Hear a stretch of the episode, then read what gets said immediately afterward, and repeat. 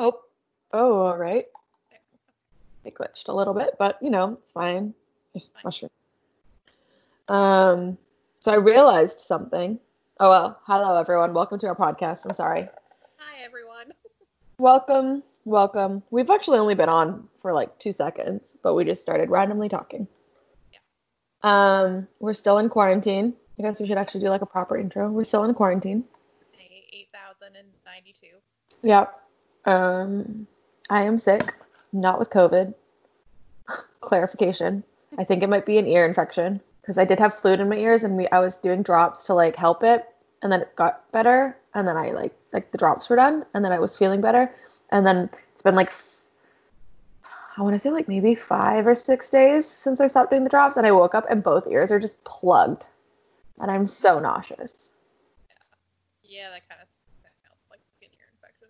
Yeah, because if it's into my sinuses and it's dripping down into my tummy, and that will be upsetting my tummy. Possible ear infection. Um, but I'm gonna wait and see what happens because it might just go away. You forgot we were recording this week, so it was your turn to forget. Last time it was mine. This time it's yours. Yep. So I quickly wrote my story today. I mean, I finished it today, so It's not super long, but you know. mine is long. Mine was not meant to be long. It was way more complicated than I thought. So that's fun. Um, oh, but what I was going to say before I was like, oh, we should probably do an actual intro. I realized something fun though. Oh, you just, I can't hear you. Oh, okay. Nope, there you are. Now I can hear you. Nope, now I can't hear you. Hello. Hello. Okay, that's weird. Anyway, the weird fun thing that I know realized is it is now April, Yes. which means now I can look at Airbnbs for your bachelorette because your bachelorette is next year in April. Yes. Well, hopefully, anyways, but yes. I'm gonna plan for it. yeah, that's the thing. We have to keep planning, otherwise, yeah. What else are we supposed to do every day? Yeah. I'm currently obsessed with RV renovations. Our like, like recreational vehicle renovations. Like motorhome. Okay. Yeah. I asked Nathan, I was like, can we just buy one, renovate it, and live out of that? Much cheaper. Much cheaper. I guess it's a bit better than living in a van, but like RVs are expensive. I don't know. I was looking at RVs, and for used ones that are still decent, it was like five hundred dollars a month. To like you would like your payments. Yeah. Five hundred dollars a month. Like that's less than one of ours rent. yes. And then like everyone, uh, I just have been watching videos on YouTube of people renovating their RVs, and it's literally like they just like they're like I don't understand why RVs have to have this dated look, but even new ones have this weird like '90s dated look, and I don't understand it. It's because like the prime kind of like audience for buying new RVs is like old people, so Mm. it's kind of, you know, reminiscent. Well, then like they all fix it so easily. They literally just like scrape off the like one of them had like you know the like banner wallpaper that goes along the roof. they just like scraped it all off, painted everything white, and I was like, wow, it all of a sudden looks so much better. like ripped out the like window coverings and put just like simple window coverings, and I was like immediately ten times better. Just immediately ten times better. But like they're pretty cute. But I don't know if Nathan's down for it. So It is a lot smaller space than what you guys currently have. Although you could live in it with just the two of you and not like 18 people. So It's true, yes. And I was joking with him because I said, Would you go on like a six month trip with me down south and go to like Memphis and Nashville and Orlando? We can go back to Disney World for a little bit. And we can go to like Houston, Texas and like all the really cool places down there. And he's like, Okay, okay. And then I was saying we should go to LA for six months for him. And I was like, We'll just spend a year in the States. I'm like, Let's just get an RV, let's just renovate it. And then we have somewhere to live. We don't have to deal with the bullshit of the United States. I mean, you still kind of would, but to a lesser extent, I guess. to a lesser extent. Trying to find housing and stuff like that, or paying for hotels. Oh my god, that'd be so expensive. I'm gonna stop eating because I feel like Haley's gonna murder me if I keep eating on this. I mean, it's probably not as bad as when we like chew directly into the microphone. I mean, it is right here. That's true. The mic's right. I'm wearing headphones with a mic, so that's why I'm so much louder than this. Yep, because I don't have any of those. You Well, do, you just can't find I them. just don't have the adapter piece to plug it into my laptop. So. You just can't find it. Um, do you want to go first with your shorter story? Do you have anything? How was your two weeks actually? Um, let's How how have things changed? I mean, I feel like I got a little bit more depressed. And then David and I were like, okay, we need to start going on a walk like every day to get out of the house. Yep. And that helped, although we didn't go for walks on the weekend. But maybe when we're done recording, we'll go for one. Yeah, I don't know. Just been working. Been trying. I've been trying to do some like wedding planning stuff. So like we booked our officiant. That was kind of the only other big thing. I started looking at. Okay, do hotels not book over a year in advance? I thought they do, but maybe not. Okay, because I was looking at the ones like around our venue, and none of them had any dates available, and I was like, are they all booked already, or just not booking? They might just be closed right now. Yeah, that's what I'm Just- thinking. I emailed customer service one of them and never got a response. So Because a lot, and I'm pretty sure a lot of hotels are closed, and I they might just not be taking bookings if they don't know if they're going to reopen. yeah, so yep. So did that. Been looking at some uh, I don't know some like decorative stuff. I've been I like want to bake, but I am also like lazy and don't want to bake. I don't. Yeah. That's. I bake so that I don't have screen time. I tried to make cinnamon buns, and I like questioned it because she mixed the active yeast with warm milk, and then didn't add the sugar. Then she added the sugar later, and I was like, "Don't you have to add sugar so that like the yeast is something to like feed on, and you have to like let it sit for a couple minutes?" She didn't do that, and then they didn't rise, and so they're really really dense. And I was like, um, "Should have just trusted my gut. Should have just trusted my gut." I was looking at before we started recording. I was like creating brownies. I might make brownies later. Except most of the recipes I keep finding are like you have to put actual chocolate in, which I don't have. I need to find one that's just cocoa powder. Yeah, I have actual chocolate. So I don't have that much though. I only bought like the one like little box thing I have. You go through it so quick though. Yeah, I don't usually keep it on hand unless I'm like I usually just buy it when I need it for something. Well, because like you can get bigger things of it, but it's so expensive. Feel expensive, yes. I'm slowly collecting my baking cupboard. It's slowly growing. I need to get like a nice like some nice containers for my like flour and rice and sugar. Mm, yeah. Oh, I don't know. They're kind of expensive. The ones I found online are I think like eighteen dollars, and they will for sure hold the rice that we have, the bag of rice that we have. But I like buy Costco sized things. hmm I'm like, I don't know if it's gonna hold. Like one of them was like, "Ooh, five liters of sugar. That's so much." And then I looked at my bag of sugar because it's from Costco and it's ten liters, and I was like, "Oh, So you need two. Uh, yeah." And they're like twenty dollars each. And like I think the flour one is about that too. Like the flour, they didn't even have flour at Costco. I'm just like so annoyed. It's because everybody's baking. So stupid. Everyone's like, "Oh, I'm gonna start baking now." I'm like, "What about the people who already baked? Like we we still need our we still need our stuff." Yes. I think I'm just gonna order like on Amazon or something. I wish I, I didn't have to. I'll have to look at Amazon for that, but even like I've been trying to order some grocery stuff from Amazon and it's like lim. Yeah, I don't actually have that many things, but it's just like brutal. I had to go to Costco the other day, and we had, you know, the rebate check that like you get for Costco. I don't know if you guys have it, but we have it where we get our rebate check with our Mastercard. Like, like the- I guess you'll get it. You just got your Mastercard, so you'll get it soon. Like you'll get it next year. yeah. Oh, Do you get it on like the one year anniversary of signing up for it? Or do you get I'm it at like a specific time? I'm not sure. I'll be completely honest with you. That's Nathan's responsibility. um, but all I know is we had the check, and then she rang it through. Like she rang everything through, and then she was like 300 and blah blah blah, and I was like, um, is that after the check? And she's like, oh, sorry, because I like panicked. I was like, it was 300 dollars. I'm like, we did not buy that much stuff. Like we definitely didn't. Like what the heck? And um, it wasn't. That was before, and our check was like 150 bucks. So it worked out well. Oh, there's nothing fun from Costco. But yeah. And I ordered stuff from Ardene, or Arden is apparently how it's supposed to be pronounced. And I ordered it and it charged my credit card, but I don't have an email invoice. I don't have anything that can like track the order. And like I try to go into the account and it's just like it doesn't have anything. So I'm just like, how am I supposed to like I don't understand what I'm supposed to do. No, that That's really weird because usually you get an email as soon as you order something. Right? I'm just like, I don't know what I'm supposed to do. And then, like, I tried to look for it, but it's just like, don't have it. I don't. So hopefully it shows up because they charged my fucking credit card. hmm And I ordered shoes and I want them, please. They're just like my like slip-ons and stuff like that, you know. Yeah. And I got new runners and I got new slides because I keep using Mark's. Mark has like these Adidas slides and I keep using them. I got angry at protesters in the United States and here.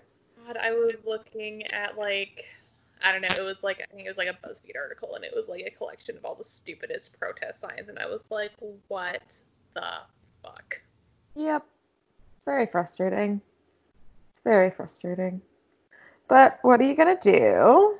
Well, it's particularly frustrating when you see all the men out there telling the government that they can't tell them what to do with their bodies. Yeah. Well, and like it was really frustrating because like in the one video that I posted, it was like people being like, "This is a free country, and right now I don't feel free," and I was like, literally all I could picture, and I didn't know how to like put it into words on a post, but all I could picture is like you know those parents whose kid is just a total rampaging brat, and they're just like. I don't understand what I did wrong.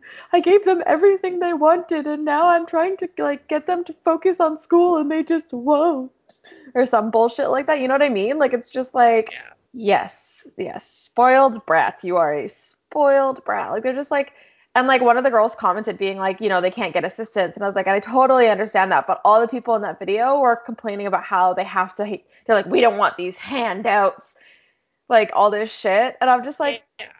and then I and then didn't see anybody who was complaining about like not being able to get assistance. It was like, we want to get haircuts, and I'm like, go fuck yourselves. And like there was a one lady that was just like, "Where are our tax dollars going? They're paying these fucking politicians. We want to get paid." I was like, "Your tax dollars are what? You what? What? What? What?" They're like, "We don't want this assistance. Look at where our tax dollars are going to pay these politicians." I was like, "They're also going to pay you on your assistance that you're uh, you, you you you you I don't understand. Like my brain just like can't comprehend their thought process. I know it's just mind-boggling. I don't. I'm like the exact opposite. I'm like, hell yeah, I paid taxes for the next or for the last ten years. Last year, you the fucking government took six grand from me. Fucking pay me when I can't work right now. Like Yep. I'm going to stay home. Fucking pay me, sir. I have paid you so many dollars. You better be fucking helping me in this moment. Yep. But no, apparently that is not. They want to work. They want. They want to work. Apparently. Meanwhile, I'm sitting here being like, I don't gotta fucking work. I'm here for this. Yeah, I mean, I'm like, torn between like I'm glad that I still have a job, but also I'd kind of like to just not work and get paid for it. I mean, I don't think the two grand a month. Like, you make more than that, don't you? yeah, I do. So like it wouldn't yeah, wouldn't really be sustainable long term. No, it's basically what I make. So it's probably yeah, about qu- equivalent with uh, paychecks and tips. It's about two grand a month is what I make, which is nothing. when I actually hear that, I'm like, oh, that's like no money. It's not a ton, but you've got cheap rent, so you know. Yeah, luckily we have a house that we can split between all of us. All right. Do you want to go first with your short story, or do you want me to go first with my long story? Mm, I'll go first. Okay. Okay. So, um, oh right. So one of the other things that I was doing with my quarantine time is I uh, finished rewatching the classic Disney TV series Gargoyles. Oh, solid. Inspired my story today. I'm going to talk Oh. about the history. Oh, We should clarify. oh yes. So, because last week we did all news stories because we were fucking lazy. This week we decided we'd both do historical stories. So, just both doing historical stories is what I'm trying to say here. Because all the news stories are about COVID, and we can only talk about that so much. Exactly. Okay, so I'm going to talk about the history of the architectural gargoyles. Oh, that's cool. Gargoyles serve a purpose as water spouts to deflect water from buildings so that the stone doesn't erode. And so technically, they're only considered gargoyles if they are a water spout. If they're only decorative, they're referred to as grotesques, technically. That's rude. so when gargoyle, you're just grotesque. Yeah. I mean like in like they're kind of all just commonly referred to as gargoyles, but like technically they're only a gargoyle if they're also a water spout. So they began appearing in churches in Europe in the 13th century and were engineered to preserve stone walls by diverting the flow of rainwater outward from rooftops. Mm-hmm. The word gargoyle derives from the French word gargouille, which means throat, which No, thank you. Andrew is making a face. um, so yeah, so gargouille, which means throat. Um, but that's not. They're not called gargoyles because of the throat thing, which you'd think that they would be because of the whole water spout thing, because they look like they're spitting water out of their mouths. They're called gargoyles because of a French legend called La Gargouille. The legend is about a fearsome dragon that terrorized the town of Rouen, France. And according to the legend, this dragon swallowed up ships and flooded the town for centuries until around 600 BCE when a priest named Romanus came to the town and agreed to kill the dragon in exchange for the townspeople converting to Christianity. Oh, okay. Yeah. Romanus tamed the dragon by making the sign of the cross. Oh, Sure. okay. And then let it down to the town square where it was burned at the stake. Which, like, if you tamed it, that is so rude. How fucking rude. Yeah. Really uncalled for. You're now my friend. Um, Burn him at the stake. Yes. Okay. Um, so they burned at the stake, but the creature's head wouldn't burn. So they cut it off and attached it to their church, and it became a ward against evil and a warning to other gargouilles slash dragons. rude. Don't fuck with us. Yeah. So another like purpose that it served, other than the whole water spout thing, uh, was to instill fear into medieval parishioners, because most of them at that time were illiterate. Um, they put these scary like carvings on the outside of churches, and it was a visual representation of the horrors of hell that exist in the outside world in order to drive people into the sanctuary of the church. Good job, Catholic Church. Yep. Uh, gargoyles were also included on many medieval fortresses in order to intimidate the population. Which, like, I mean, I guess, like, it's because they were so stu- superstitious back in those days. But I'm like, I don't understand people being afraid of statues. I don't, I don't really get it. But oh well. I mean, maybe it's because of Doctor Who, but they're kind of scary looking. Like some of them are like, "What are you looking? Are you watching me? What are you doing?" I At least mean, the like old ones. Yeah, yeah. Churches. Um, so then churches started to. They also would model their gargoyles after creatures that were worshipped by pagan tribes because they thought that it would make their churches look more welcoming to the pagans. And shockingly, that actually worked. So they're they're like these things are to show you what hell looks like. Hey dudes, don't these look like the things that you follow? Like, hey, these evil things are the things you follow. Come join us. Yes. No, that makes no sense. Yep, and yet it it were I don't yeah I don't really know. So there's a scholar. Her name is Darlene Trew Crist, and she said that churches grew in number and influence as the pagan belief system and many of its images were absorbed into Christianity. So yeah, like name like calling these things gargoyles only dates back to medieval times, but the practice of creating decorative and animal themed drain spouts goes back thousands of years the ancient Egyptians, Greeks, and Romans favored lions, and some of the lion gargoyles still exist on the Temple of Zeus. 39 out of the original 102 are still in existence. Cool. The oldest gargoyle style creation is a 13,000 year old stone crocodile in Turkey. Oh my god. Yes. The most famous gargoyles are the ones on the Notre Dame Cathedral in Paris. They're the ones that influence, like, hmm? They might not be there anymore. Well, yeah.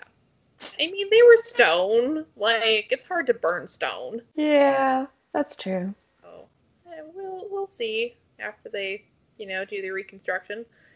If they can afford it. Yes, well. So, well, and until they maybe got burned up, we'll see. Um, they're the most uh, famous ones. So they're the ones that influence the modern images of winged and horned creatures.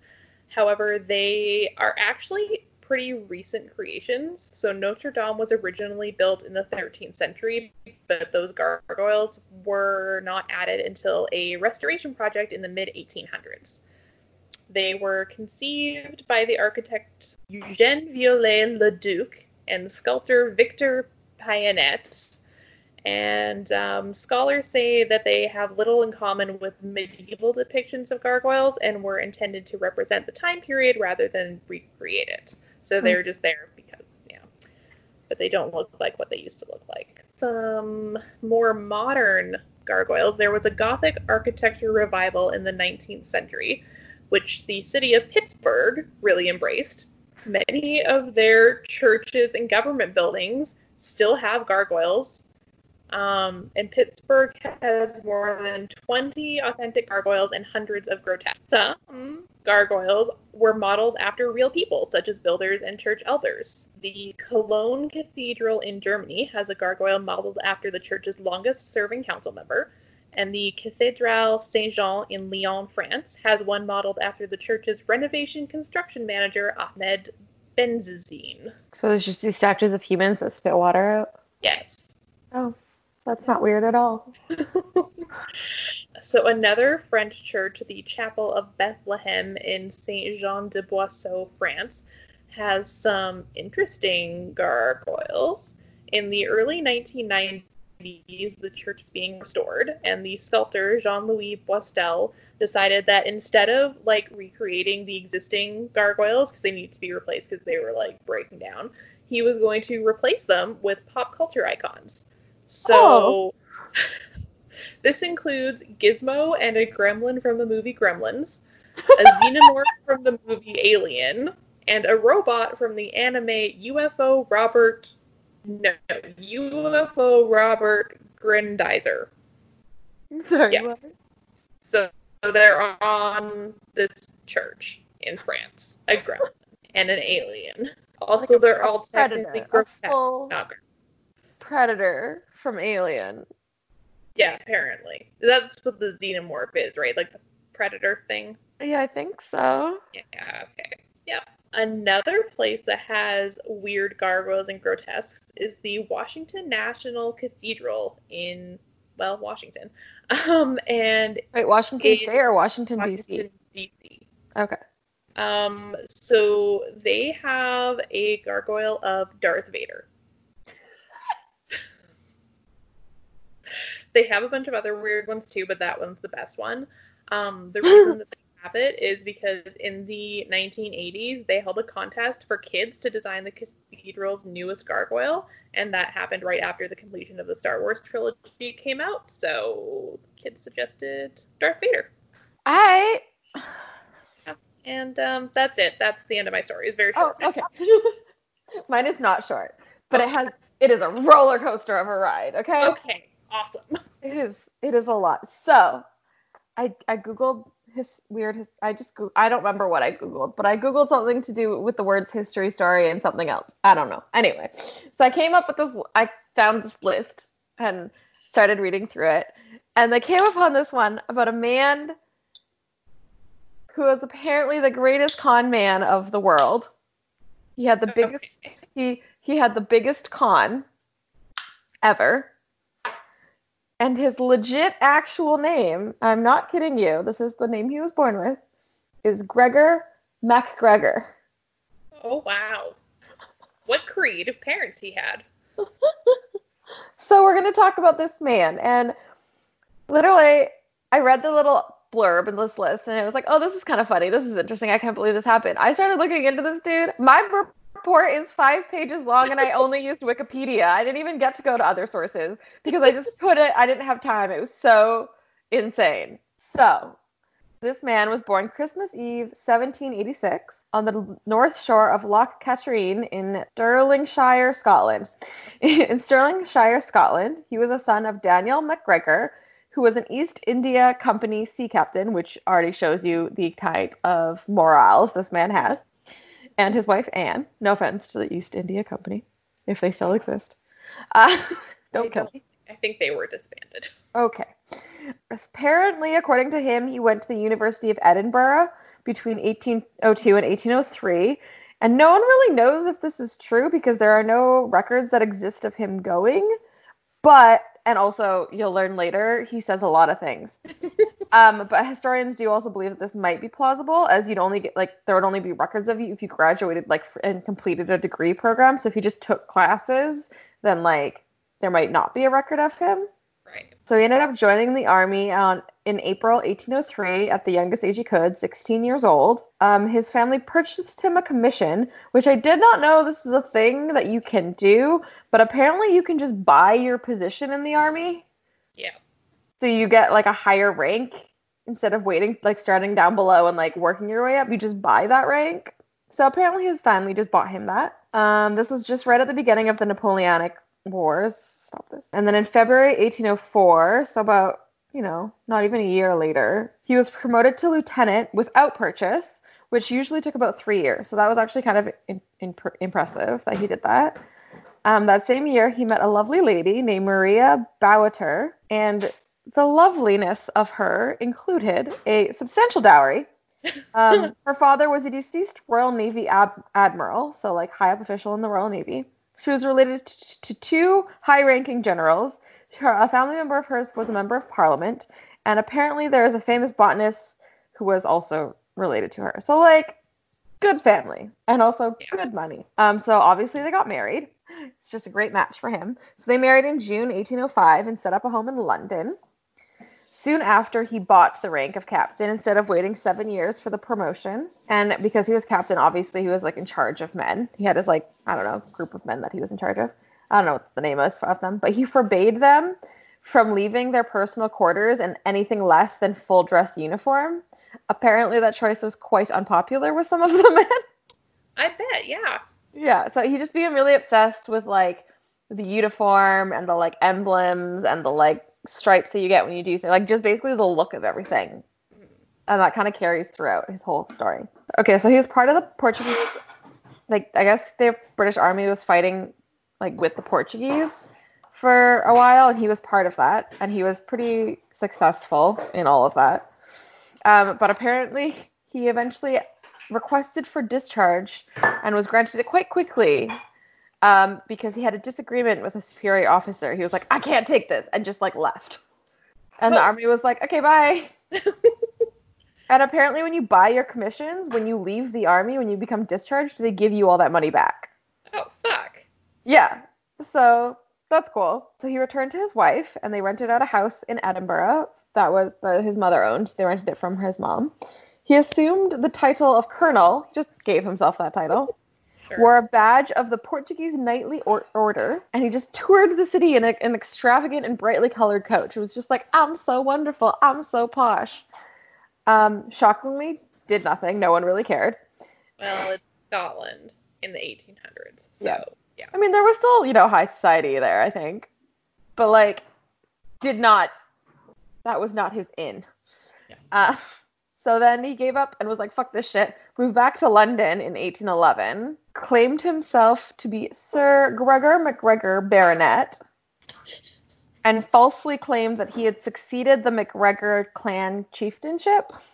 Just like told people that's what he do- he was. So, you know, that's Cool. Um, he also started rumors and hinted that he had family ties to a selection of dukes and earls and barons, just you know, as you do. Which they said, like in the articles that I was reading and like in Wikipedia, they made it seem like it was like sketchy that he did that. But I think that's a pretty common thing to just like allude that you may have been related to like a well class person. Yeah, it seems like, yeah, I've seen that before. So, Yeah. So yeah. So he would have been. So he's 24 at this point. Uh, sorry, I just had to count multiple times to figure that he's out. pretty young to be doing all this shit. Yeah. But I mean, this is like 1811. That's true. This literally did nothing. Like doing these rumors, alluding that he was like related to these people, telling people he was Sir Gregor. Uh, d- nothing happened because of that. Like it was just nothing. He didn't move up. He didn't go anywhere. Um, in December of that year, Maria ended up passing away. Oh. Yeah, she was his main source of income, coming from like a very, you know, she was an heiress.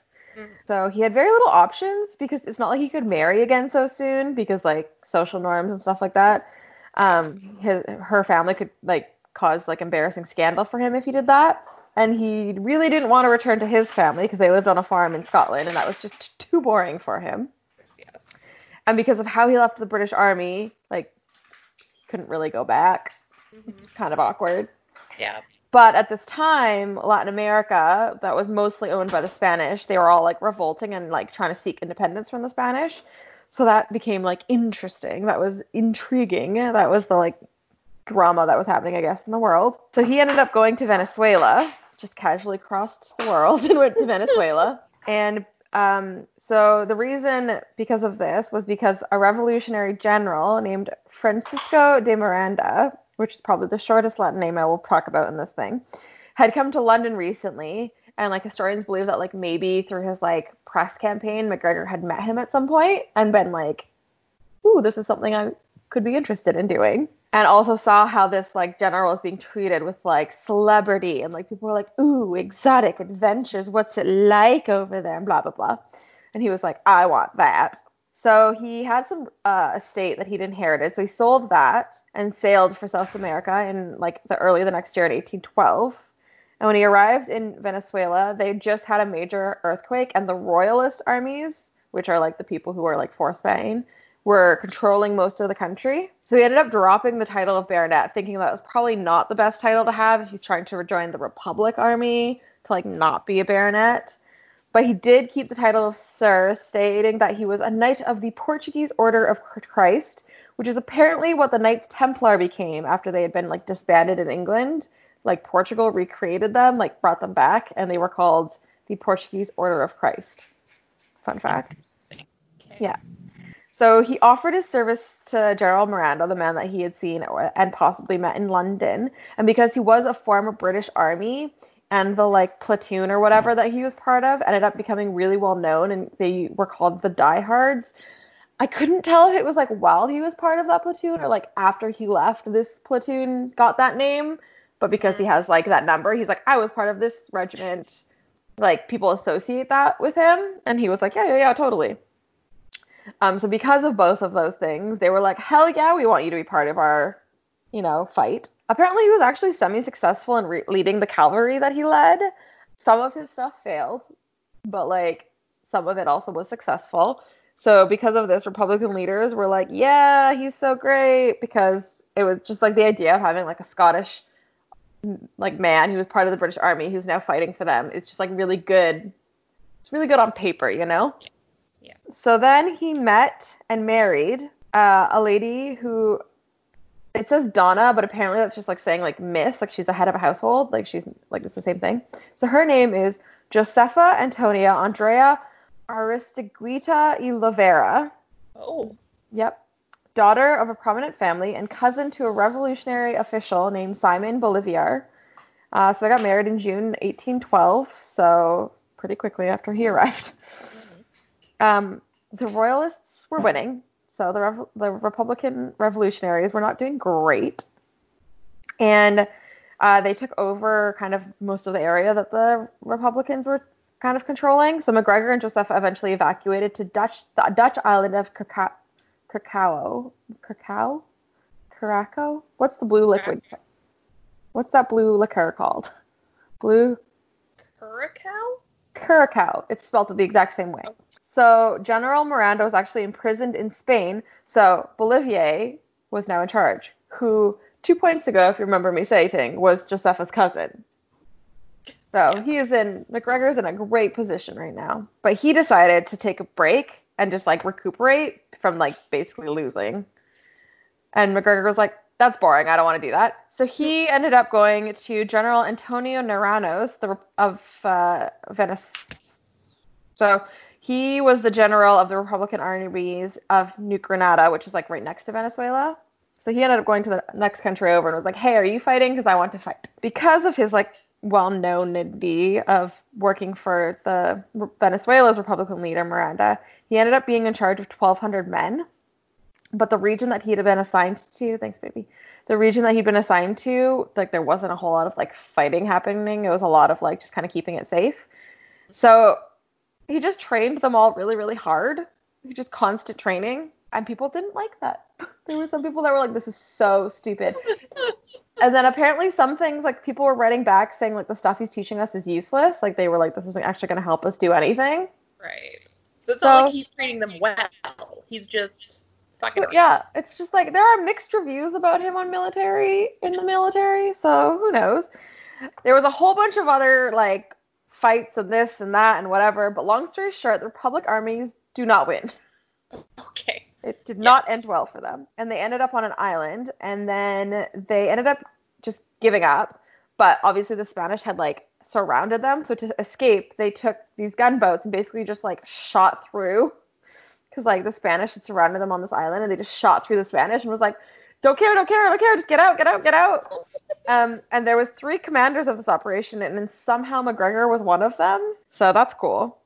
He ended up going to Jamaica where his wife had been living this whole time and because he was one of the one one of the three commanders that like feated this escape and they all escaped fairly easily um, when he came back the british upper class that had basically like gave zero fucks to him when he first arrived were like you're a hero so good. Of course. Yep. So he would host like lavish dinner parties. People wanted to have him over for dinner. They'd be like how did you do it?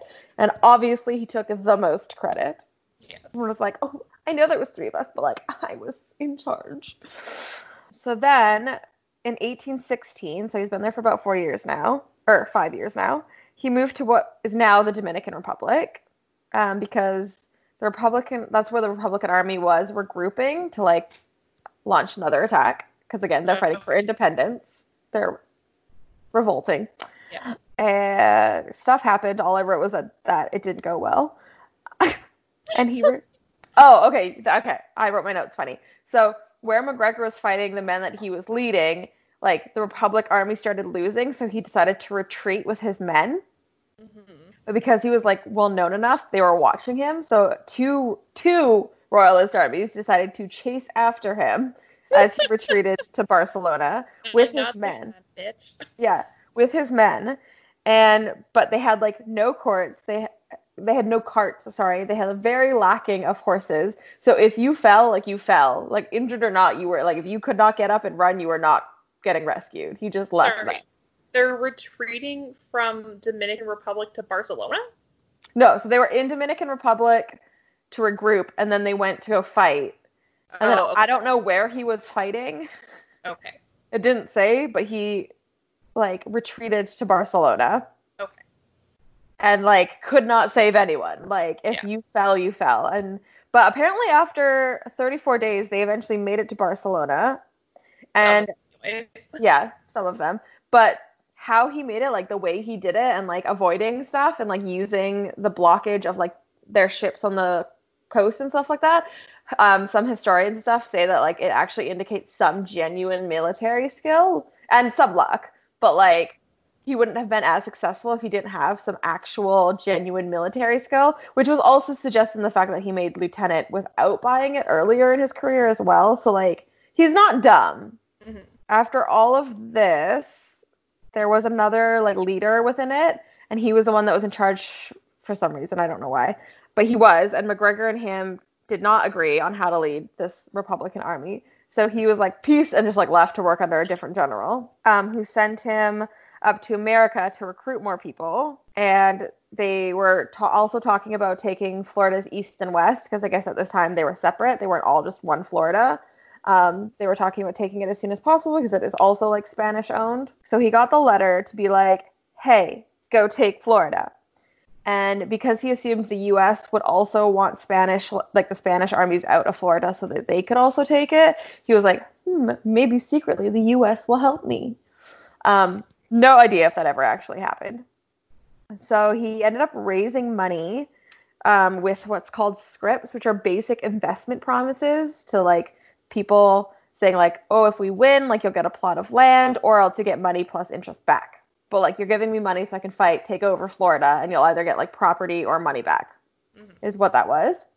So they attacked, ended up attacking East Florida as it contained most, or it contained about 40% of the East Floridian population.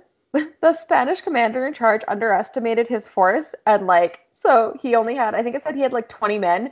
And then MacGregor showed up with 80 men and he was like, nope, didn't even shoot any, did not even like shoot anything. They just pieced. Um, but because this island was like, honestly, it's Florida, but most of it, it hasn't changed. It was like pirates and like, you know, like Tortuga in Pirates of the Caribbean. That's what I picture based on the description they gave of what this island was. Okay.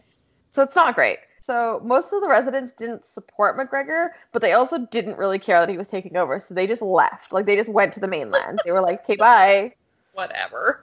He demanded they return and support him, which was 100% just ignored. He celebrated this win very largely, just being like, we won. We're amazing. Yes. Yes. Um, and said that they would free all of Florida from the tyranny and oppression that they were feeling. So that's cool. Can you, can, are you starting to get a glimpse of what this man is? Mm, yes. He decided then that he was the head of the government for this island, and whenever they took over the rest of Florida, he attempted to tax, and I, this is word for word from the Wikipedia article, he attempted to tax the local pirates, which I'm not sure how you do that. Um, he raised money by seizing and selling dozens of slaves, which, no, no, no, I'm not okay with. And he ended up losing the morale of most of his troops because he banned looting. So, like, that's a positive. But, like, you know, it's not great when your men don't want to support you because you won't let them do what they want. Exactly. Um, people kept asking when they were going to attack the mainland because obviously he had, like, done this whole thing based on, like, we're going to take over all of Florida. hmm Um, and he would respond saying, like, oh, we don't have em- enough men and we don't have enough arms. And it is kind of contemplated that possibly that is true and that he had backers from like the US and like Venezuela and the Republicans and stuff like that say that they were going to send things and then like they didn't or they didn't send as much as they did promised and stuff like that so he was like waiting for people to follow through but as we will learn throughout the story there's also the possibility that he was just lying out his ass Yeah. um, he ended up stopping. He ended up stop. He stopped paying his men, and then when the Spanish had amassed a lar- large enough army, like across on the mainland, um, he was just like, "Well, this is a lost effort. I'm just gonna leave," and just got on a ship and left.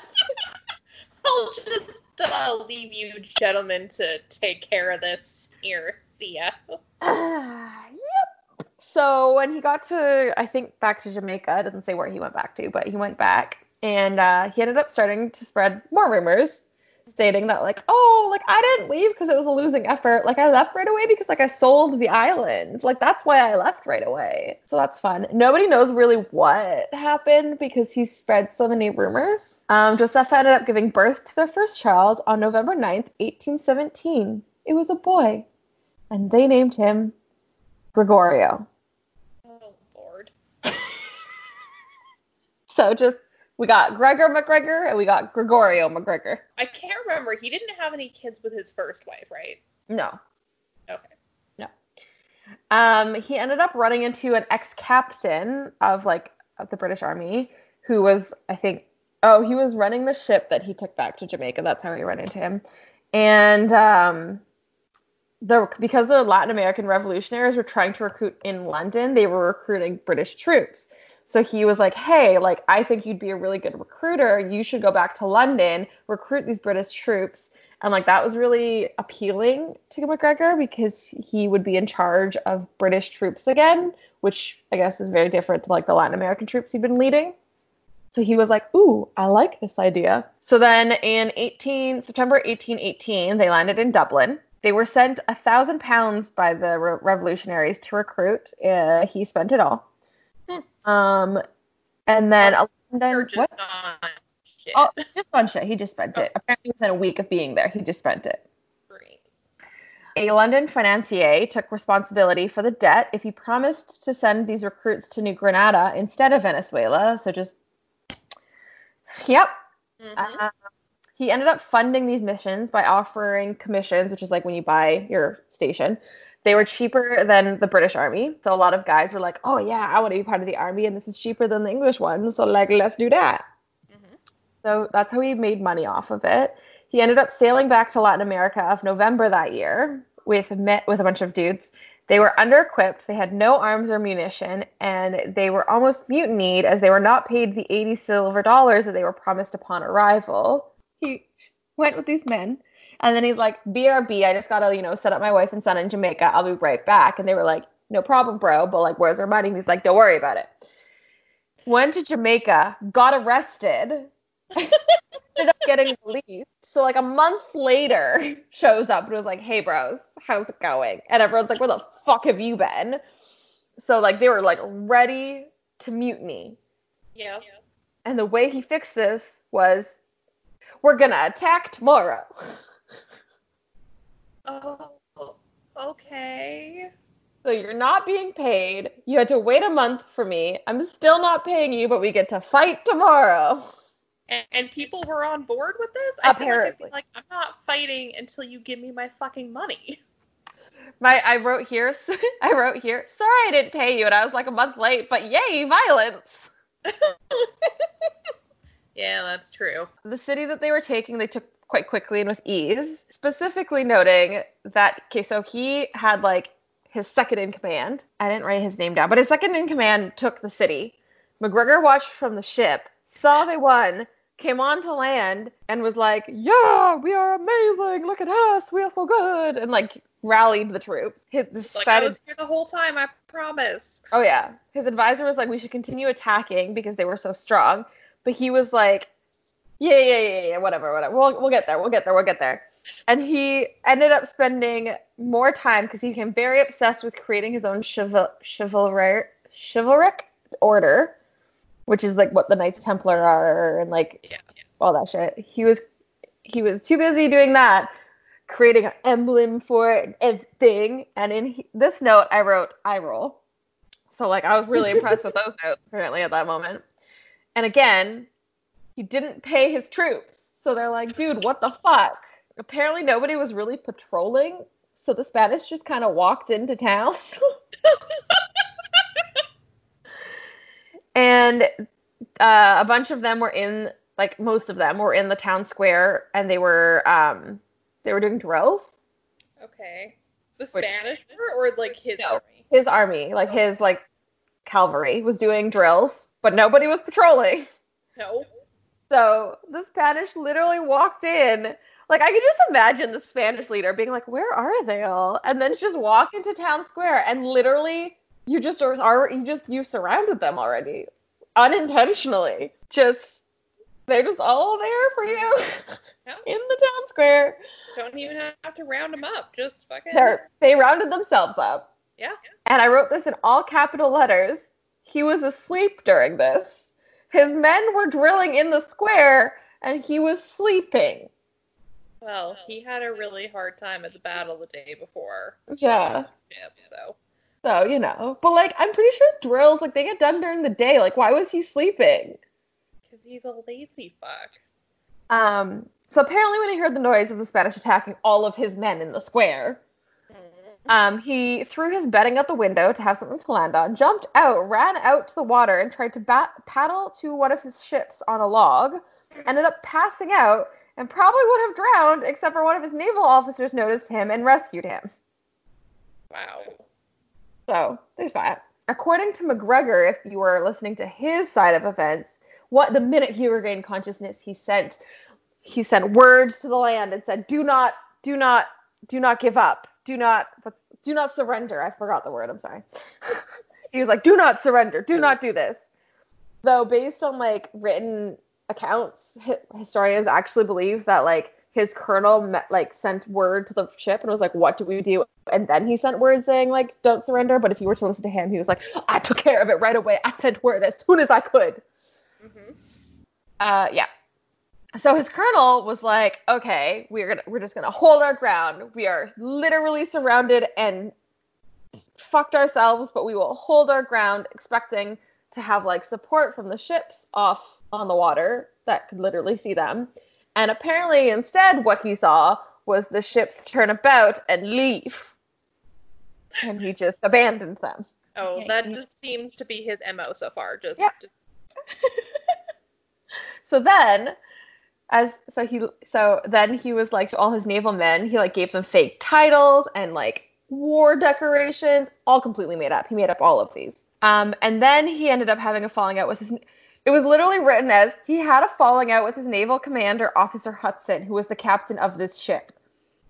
Do you know how he had a falling out with this captain? I don't know. He tried to say that he was something he wasn't again, and the guy's like, "Go fuck yourself." No, this captain fell ill. He just took him onto like onto land. Was just like, we're just gonna take him. We're gonna, like he's fine. Just he put him on shore and then went back out to his ship and was like, this ship is now mine. Bye. Stolen ship. And then when the like, um, when the official like the police, I guess, were like, hey, like, um, isn't this your captain's ship? He said he, because of drunkenness, insanity, and mutiny, he had to abandon him and take the ship, which he named L. MacGregor. He named this it L. guy. MacGregor. And then ended up selling it. Oh God, I don't even understand. Like th- this isn't even half of it. Oh my God. So he mm. ended up selling her because she was deemed unseaworthy. Okay. Um, and but this whole time he still had recruiters working under him in Ireland and England and Scotland. So five more men show up, like ready to go, but he has no ship. And I don't even know what he told them to wait. But eventually, another one of his recruit- recruiters show up with a ship and 400 more men. Holy fuck. Yeah. So he announced that he was going to liberate New Granada, but then did nothing. Like he kept telling them like he's gonna rest like he's gonna like liberate this country. But then Yeah. they just sat around and did nothing. He had to just like apparently they just like drank and blah and whatever. So um this lack of action, they weren't getting paid, there were no rations, ended up ended with most of the men leaving and just going back home because they were like, fuck this bullshit. So he went from 900 men to 250 men. and again, still continued to do nothing. I wrote, it sounds like the men just drank and sat around, which is basically all we do today. So feels, feels. Mhm. And then, so this is really sketchy. So I'm assuming he got news. uh, Sorry, I'm just gonna I'm just gonna say what happened. So one day, one of his like high-ranking officials, like one of his officers, their family had to like go to port and get on a ship to like go home or something. And he was like, I will accompany them. I will make sure they get on this boat safely. Mhm. Put them on their ship, and then also got on a ship and left. Yeah. Literally the next day, the Spanish attacked and everyone died, including the officer whose family he put on that ship. Oh. So I'm assuming he got some sort of warning, and instead of telling everyone, just pieced. Because if he told someone, they'd probably be like, "All right, we're gonna stand our ground and fight." And he was like, "I don't want to do that." Um. So the news of what he'd done had ended up beating him to the port that he was arriving in, and he was shunned. His family was evicted in Jamaica, and they ended up living in like a slave's house or something like that. And he was wanted for piracy, so he couldn't go to Jamaica to get his family. And her cousin, the I don't remember his name, but the leader of the Republican Party, like Jos- Josefa's cousin, just like so angry, accused him of treason, and said if he ever like came onto the mainland again, he would hang him for treason. Mhm. And then for the next six months, nobody knows kind of what happened to him. So then finally, he popped up in the court of King George Frederick Augustus of the Mosquito Coast on the Gulf of Honduras in 1820, April 1820. So he was actually like a chief of the area. So these chieftains were given the titles of king from England just to like block Spanish claims to the land, basically. So they didn't actually have any like official king powers. They were still being run by England, basically. But he was the king of the area, of the Mosquito Coast. Um, this king ended up signing a land deed to the territory of about 8 million acres, which is apparently larger than Wales, which is kind of impressive. Okay. Um, he ended up sen- signing this land deed over to MacGregor, um, be- mainly because the land wasn't useful. Like he was like, sure, you could have this land. Like it was really beautiful, apparently, like beautiful land. Um, but you couldn't farm it. You couldn't have livestock on it. You couldn't like nothing. Like it wasn't vi- like it wasn't viable for any of that stuff. It was just Okay. So like in today's day and age, it's probably just like vacation houses. But like this is the Yeah. 1800s. They don't really have that. Yeah. He dubbed this area Poyais, which will become important later. Sorry, So- what is it called? Hoyas? P O Y A I S. Poyais? I don't know if I'm pronouncing that right. So then in 1821, he appears back in London and he starts, so like not next year, he starts calling himself the Cazique of Poyais, which Cazique is like a title that's equivalent to being called like a prince, basically. Okay. Yeah. Um, claiming that the Mosquito King had made him so, had put him in charge of this country of Poyais, which is a made up country. It doesn't exist. It's just Yeah. the property that he owns. Anyway. Um, the colonel who he'd left to die, his brother had, um, his brother was actually one of those 900 men that had like gone to work for him because he was tr- going to try and rescue his brother, and then nothing happened, so he left. Um, so he had actually published a book in London, like trying to like shame him and be like he's shitty. Look at all the shit he did, but it wasn't very popular.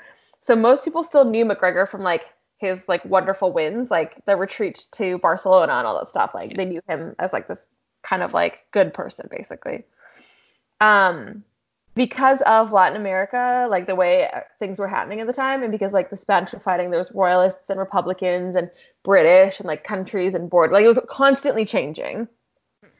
It wasn't like that far fetched that there like a country all of a sudden existed that no one would be heard of that he was put in charge of. Like it, it wasn't that like it it was kind of like it could be believable, it could not be believable. It was like one of those things. And he also had this exotic appeal because like his wife is from like the Caribbean, like she's from there, and Did she was he take his wife back with him, or is she still stuck in the slave's house in Jamaica? No, he he got her. He got her back. Um, so she was the princess of Poyais, Josepha, uh, and she had joined him and also given birth to their daughter, whose name was Josepha Anna Gregoria. So good times. Yeah. Um, and he also hinted that he was a descendant of indigenous royalty.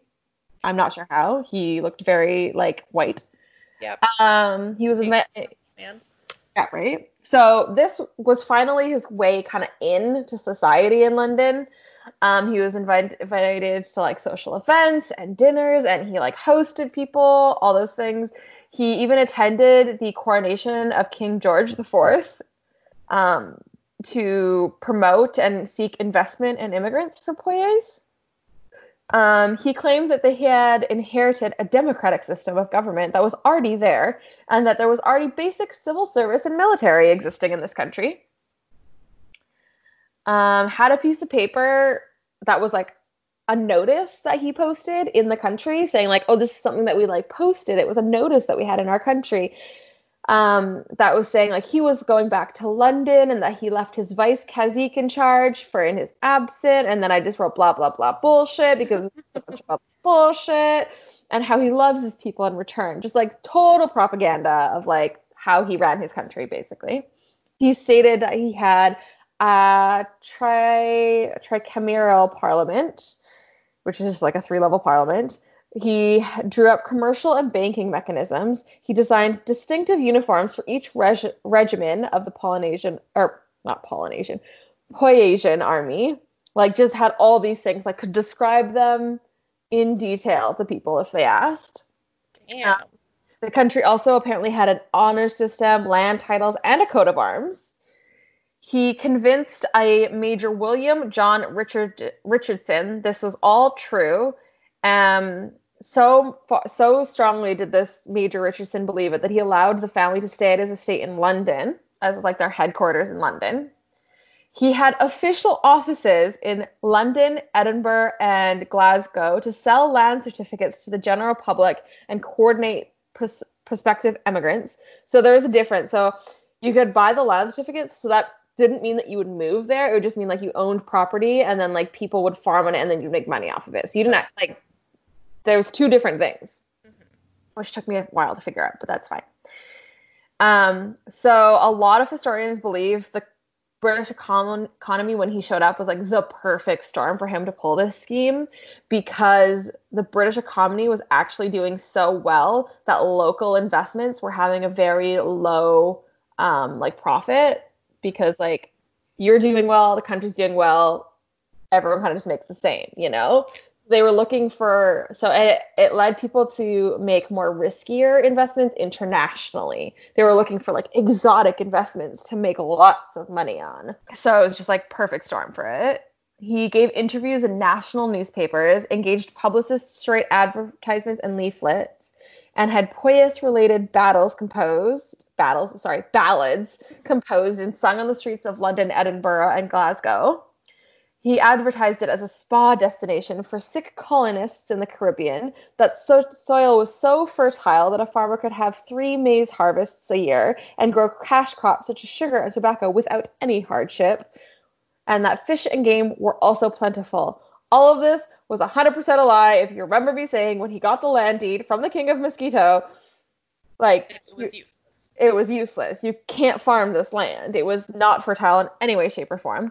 He also stated that the natives were hospitable and pro British, which later on you'll find out like the natives were actually pretty hospitable and nice and like they're they were all right. Like I don't know if they were pro British, but they were hospitable.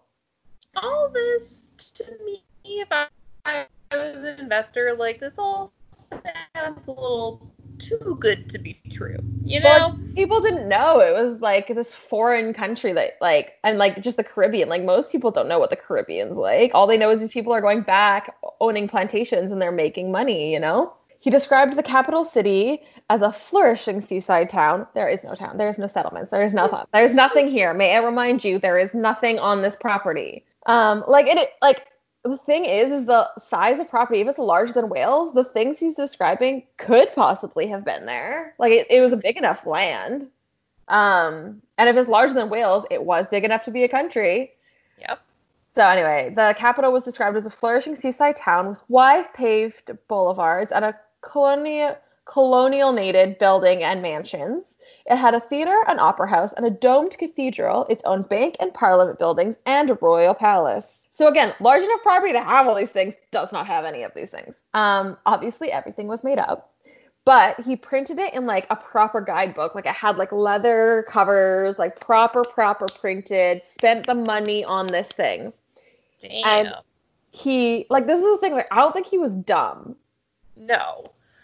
Because he knew that like that would like that's a lot more convincing than a random leaflet. Like if someone's like, here's a guidebook and it's like an actual book on this country and what it's like and like detail and like had like just full book of stuff.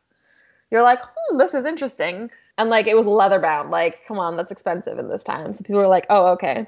By early 1823, about 500 people had bought land off that off of him.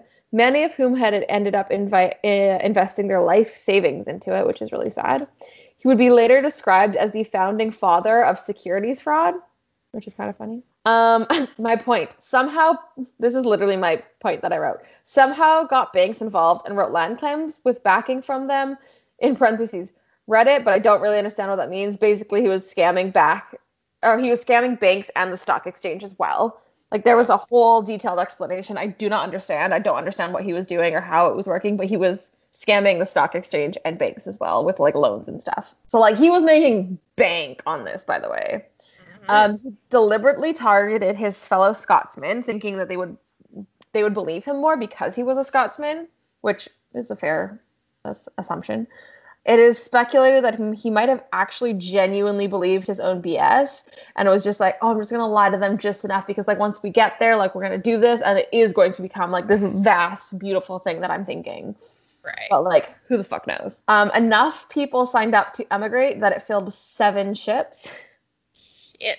that's like a lot of people um literally all of these people were promised like so many of them were promised fake titles like a head banker top cobbler army men who were given fake titles and commissions he told them that they had to exchange their currency for Poyais dollar, which he had had printed. So they just gave him all their money and he swapped it for Poyais dollar. Oh my god. Yeah.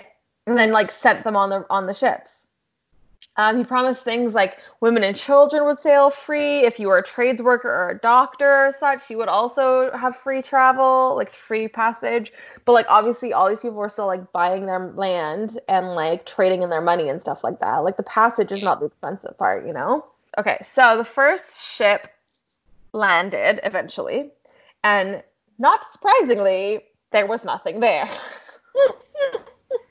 um, the man. Well, surprise to them. Yeah, surprise to them. So MacGregor had put this man named Hall in charge, uh, Colonel Hall or General Hall, I can't remember. And uh, obviously, he figured out quite quickly that they'd been duped. Um, but he didn't tell anyone because he obviously didn't want to like panic people. Right. Okay. But by the time they'd figured it out, their ship had already left. Oh no. So they were stuck there. Uh, most people couldn't accept the fact that they'd been lied to and figured that, that, that this was just a misunderstanding or like somebody else fucked up, you know? Mm. Um, a second ship was dropped off with immigrants and it also sailed away before they learned that there was no help to be had. So Hall had constantly like left to go to I think it was the next town over or the next country, I don't know, the next like area of human beings. Um, and he would constantly like go and like see if there was a ship that could take people, see if the king of Mosquito could help them, see if something could happen. And he did this often, but he never told anyone where he was going. Or when he was going, or that he was going. And he was kind of the person in charge. So a lot of people were like, What the fuck, dude? Like, Yeah. help and he still didn't tell them that they'd been duped so like nobody knew what was going on he wasn't helping even though he was trying his hardest to help he wasn't Yeah. doing it very well rain season is a thing in latin america. Hmm. uh, so that started and the insects started because of moisture and humidity and disease spread quite quickly. So they actually did okay-ish on their own because like i said they had like doctors and like trades workers and stuff like that. So like it's not like they weren't too bad off. But once the rain season started it was just like their settlement couldn't handle it. Um, a British official of Honduras ended up like finding them. He was like on his way to actually go to the king of Mosquito of the Mosquito Coast, and he found them. And he told them that Poyais was not a country that exists and had no idea who this Cazique was, and to just come with him to British run Honduras to like, you know, actually be safe. Mm. But most this is this is my sentence. Most decided to stay uh most decided to stay because Mr. Man in Charge Hall had disappeared again and they wanted to wait and see what he had to say to see if he had found help. Unfortunately unfortunately for them, that time um, Hall returned with the Mosquito King, who announced that MacGregor's land grant has officially been revoked starting now. He had never granted MacGregor the title of Cazique and had not given him right to sell the land or raise loans against it, and told them they all had to leave. So they all left, except for 40 who stayed behind, 40 of them who stayed behind um, because they were just too ill to make a journey somewhere else. Um, they ended up going to Belize, which is in Honduras, um, where most of them ended up passing away because they were very ill and were just like so unhealthy that they couldn't be helped. So most of them just died anyway. Um, General Edward Codd opened up an official investigation and sent warning to London, but by the time the warning got there, MacGregor had already sent five more ships. Oh, fuck's sakes. Thankfully, the Royal Navy intercepted most of them. One of the vessels got through, and they were carrying about 105 um, immigrants. But when they arrived, the captain saw the abandoned settlement and was like, nah, bro, and ended up just going straight on to Belize instead Okay, good.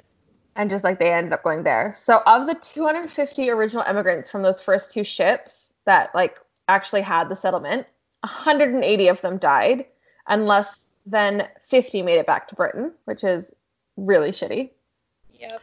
Uh, MacGregor ended up leaving before this small group of settlers came back and stated that he had to take his wife Josepha to Italy for her health in the winter, but actually went to Paris. Newspapers in England ran his story for weeks, just being like, look at this scandal. But um, Richardson, if you don't remember, the guy who like invited them to go live in his house in London and like fully believed him and backed him right away, Yeah. his two children died in the settlement. And he was one of the ones that could like officially came back. And he still was like how dare you accuse macgregor of this? He tried to give us a better life. It's not his fault he ended up saying that Colonel Hall was to blame and that others who were in charge were to blame and not MacGregor, and that they had scammed him somehow. Uh, MacGregor obviously took this lead and just ran with it. Was like, yes, I was also defrauded. This was not my fault. They embezzled me. Yep. yep. Totally makes sense, even though you're the one who came to the country and was like, hey, BTW, this is what my country's like. And oh, and he also stated that merchants in British run Honduras were deliberately trying to undermine the development of Poyais. Like they wanted the people to come to Honduras. I don't know. Don't I don't know.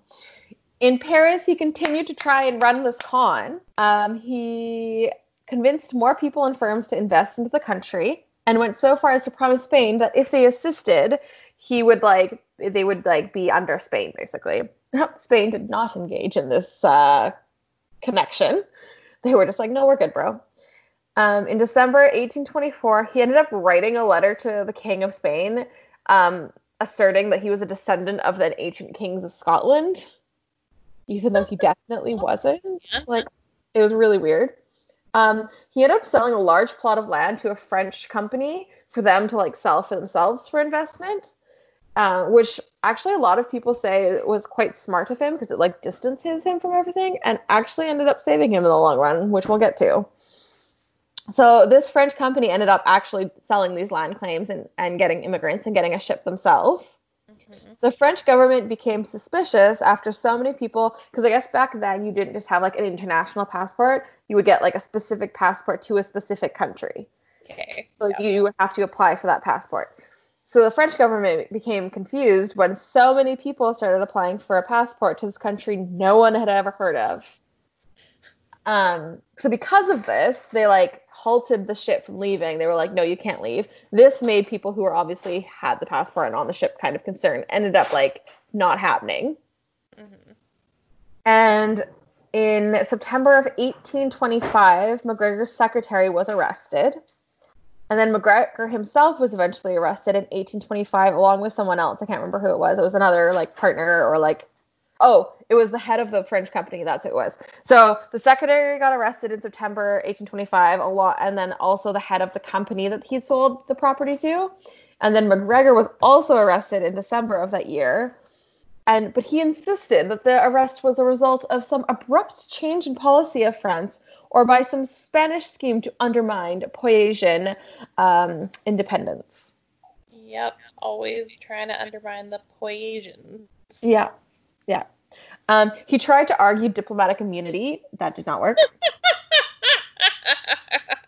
Fortunately for him, and unfortunately for the French government, his partner in all of this had escaped to the Netherlands and they were trying to have him extradited, but they were unable to at that time. And because he had most of the documents to prove everything, they were all acquitted.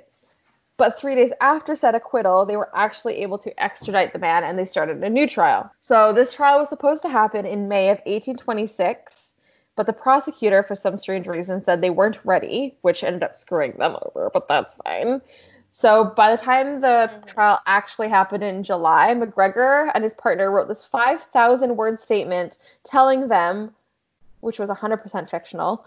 Everything he'd done, like in the last bit of time, like what he did the country and this and that, that basically just to like convince everyone that like he wasn't causing fraud. He was the one who was frauded, or whatever the correct word is. And so, because of this, he was found not guilty.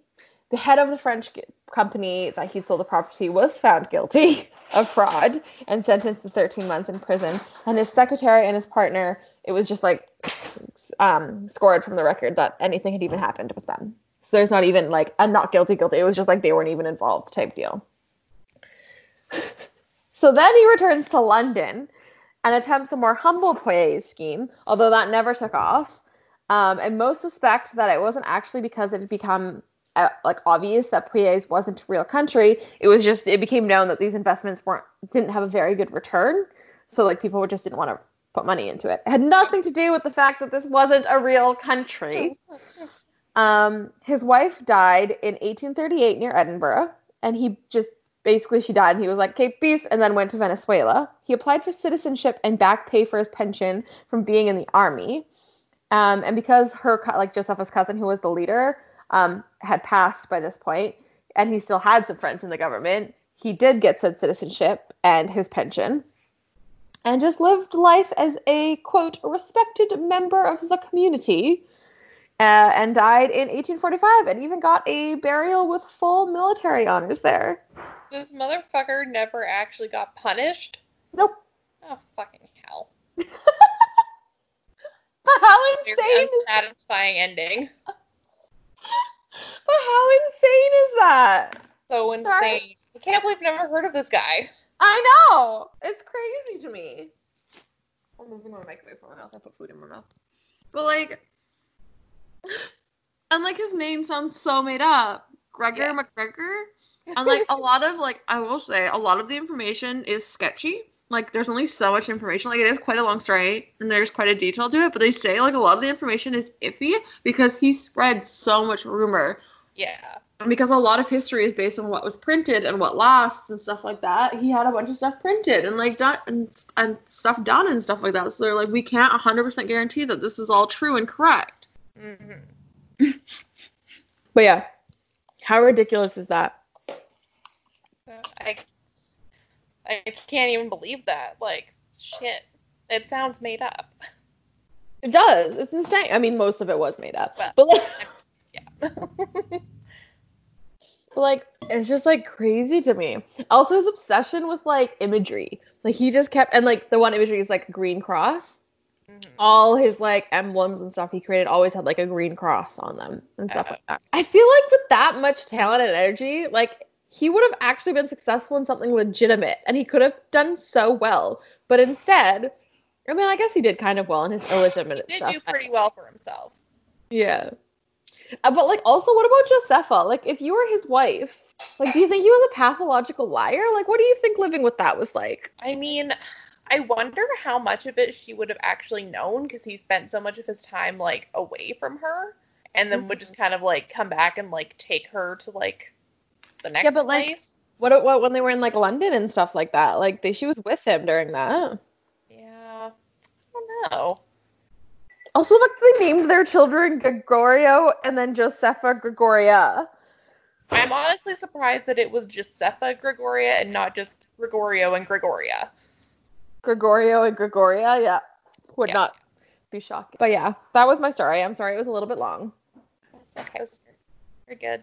Very It was a roller coaster of a ride, right? Oh, It was all over the place. He traveled the world. There's armies, there's revolutions, there's fraud and jail and you know, Yeah. life and death. It's just crazy to me. And like they kind of make him seem like this like aloof dude, but he wasn't like there's points in there where I'm like, nah, he knew what he was doing. He was smart, yeah. man. He Yeah, was yeah. off Definitely. his fucking rocker, but like, But he was smart. He was crazy, but he was smart. yeah. He was like high key sociopath. Oh yeah, probably. And he just kept pushing this Poya scheme. Like just Yeah. London, Paris, back to London. As long as it keeps working for you. It's just crazy to me. Oh well. Well, do you have anything else you want to say? No, I think that's about it. All right. Well, it was nice talking to you. Yeah, you too. Okay. Don't die. Thanks. You too. I'll try. I'll try. Um, so follow us on Instagram and Twitter at the Tipsy Tea Podcast. If you have a story suggestion or just want to say hi, you can send us an email at the Tipsy Tea Podcast at gmail.com. And uh, stay inside, stay safe, everyone. Yep. Yes, please. Please, please, please. I will love you forever if you stay inside. And I will bury you alive if you don't. That was the first thought that came into my head. That was the uh, that was the first th- uh, threat that came into my head. I'm so sorry. Um, don't hate me. All right. All right. Okay.